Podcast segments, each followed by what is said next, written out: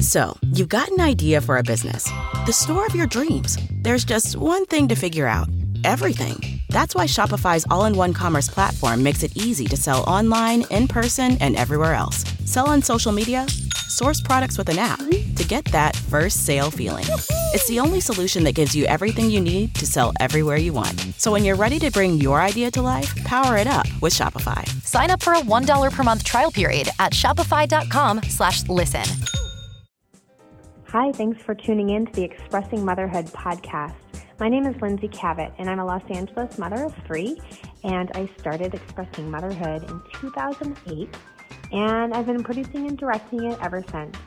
Um, I'm so happy that Exmo Show alum, Jeremy Sai, called me up in the beginning of 2018, I think it was that time, and told me that she really thought that her community of Burlington, Vermont would embrace expressing motherhood.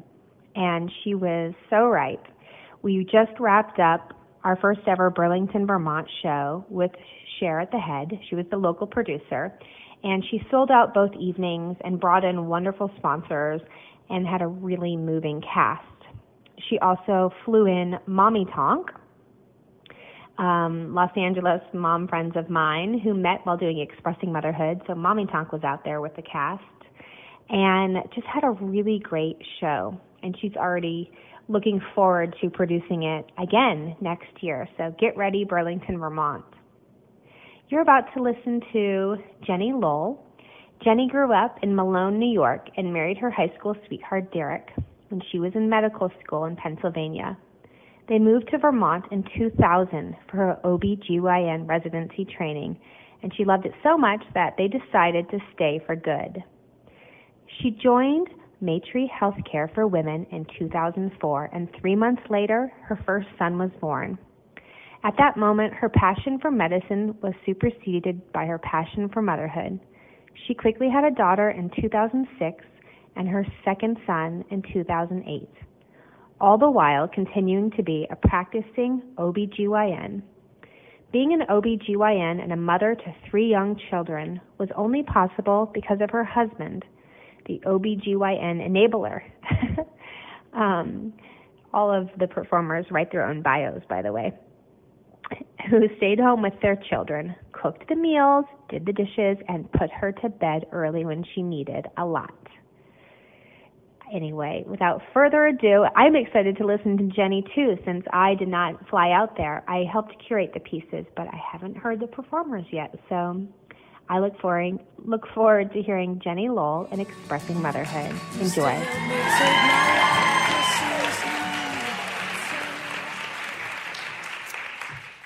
When I was, um, when my daughter was about four and a half years old, I decided that a fun thing for us to do would be to go skiing all day at Sugarbush. And by the end of the day, by my accounts, things had gone very well. And what I mean by that is I hadn't lost my temper. Uh, I'd stayed calm and present, and my daughter had not had a meltdown or a temper tantrum of any, ty- of any type. So everything was going well. So I decided to push my luck a little bit because, the truth be told, after skiing greens all day, I was kind of bored. Um, and so I thought we could try this blue that I had remembered doing in the past and thought it was something my daughter could do. So I put on my best mommy pep talk voice and I said, Honey, you have been doing so great all day. I have an idea. Let's do a blue for the last run. You can do this. So she looked up at me kind of skeptically, but she agreed. And so we made our way over to the trailhead. And just as we got over the crest of the top, I saw the error of my judgment. And that was moguls um, a big, long, steep mogul field. And so I looked at my daughter, who seemed to be on the verge of tears, and I tread lightly. Because my daughter in those days was not a kid that could be easily cajoled or convinced to do something. And she was kind of more of a temper tantrum prone, kind of fly off the handle type of kid. Um, and once she got into a temper tantrum, there was it was very hard to turn it off. So I did not want to trigger one of those. So I got my best, you know, pep talk voice on again. I said, "Honey, you know, moguls they're like little tiny mountains all strung together, and so you just." You know, you turn and then you turn again and then you turn again. And she was like, No, I'm not doing that. You know, it's like, no way. So, no problem, It's okay. Go to plan B, which is I'm going to just ski with her between my legs down the mogul field. So, I, I get behind her and I get into my best ski crouch and I start going. And after about three turns of that backbreaking work, I'm like, no way. I mean, I'm, I'm going to be crippled if I make it down the mountain at all. So, no problem. I am a very good skier. I can totally do this. I'm just going to ski with her down the mountain. No problem. So, I get my poles in one hand. I scoop my daughter up like this. Her head's that way, her feet are that way, and, and off I go. And this is hard. This is really hard. Um, I am sweating profusely. I'd already taken off my hat and unzipped my coat before. Now I'm like, sweat's pouring down my face. It's going down my back. It's making a nice pool under my breasts. And so I get down two of the three mogul fields and I put her down so I can catch my breath. And as I stand there, panting, she says to me in her sweet little happy squeaky girl voice, Mommy, I lost a ski. and this apparently is the best possible news she can share with me in this moment. So I'm like, what the? And I look down, and yeah, there's, there's no ski on that foot. And then I look up the mountain, hopefully, and there is no ski on that mogul field. So at this point, my parenting and coping skills completely go out the window. What the fuck, Paige? You didn't think to tell me this helpful piece of information when it happened? You're just sharing this tidbit with me now? Jesus fucking Christ! I'm gonna have to climb up that goddamn mountain and find that ski. Are you trying to kill me?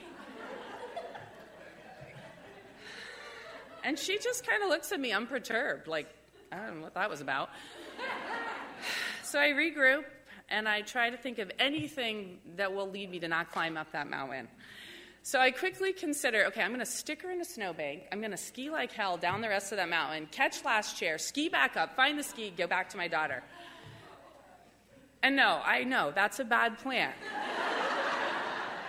but it is not a bad plan because I'm going to stick her in the snowbank. I, I don't have any problem with that. That's not the issue. It's just I know I've missed last chair. I'm reasonable.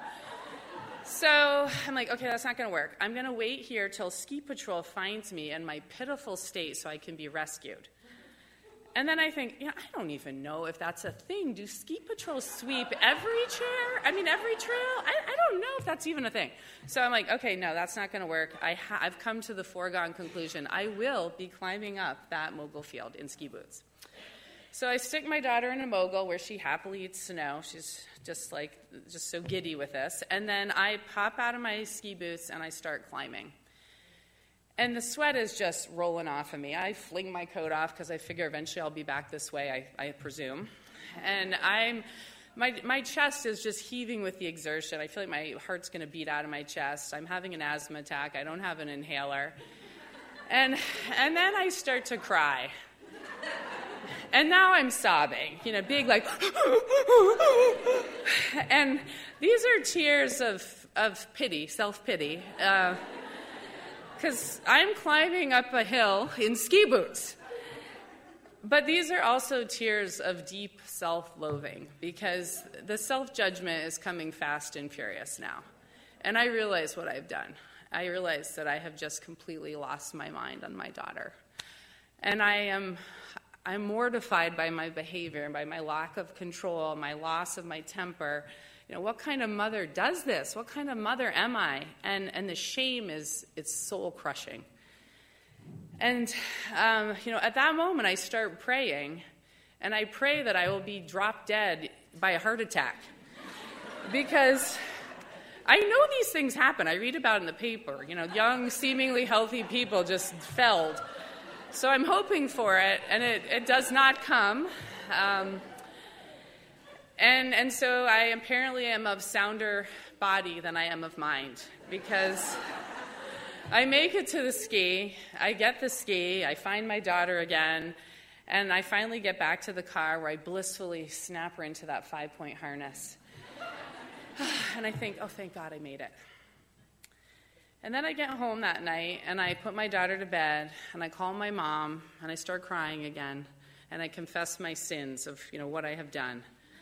And my mom says, Well, these things happen. And I feel like that's incredibly generous, right? Because I'm not sure that yelling the F bomb at your daughter multiple times falls under the guise of these things. But, uh, you know, what's one to do? I can't quit being a mom. So, like I've done every night for about the last six years, because by that point I've been parenting young kids for about six years, I, I go to bed and I say my mantra Tomorrow I will be a better mom. Tomorrow I will not lose my temper. Tomorrow I'll be more patient. Tomorrow I will be more present. And I get up the next morning and I strive to be a better mom. And now, fast forward, my daughter is 12, and two years ago she said to me, kind of out of the blue, Mom, do you remember that day you and I went to Sugarbush? We had a great time, didn't we? And I've been castigating myself for this for eight years. And uh, in one sentence, she completely erased my guilt because she doesn't have any recollection of my outburst. And so that's ironic. And then the irony, other irony of the day is that that entire day I worried that she was going to have her temper tantrum. And what I should have been worried about was my own. Thanks.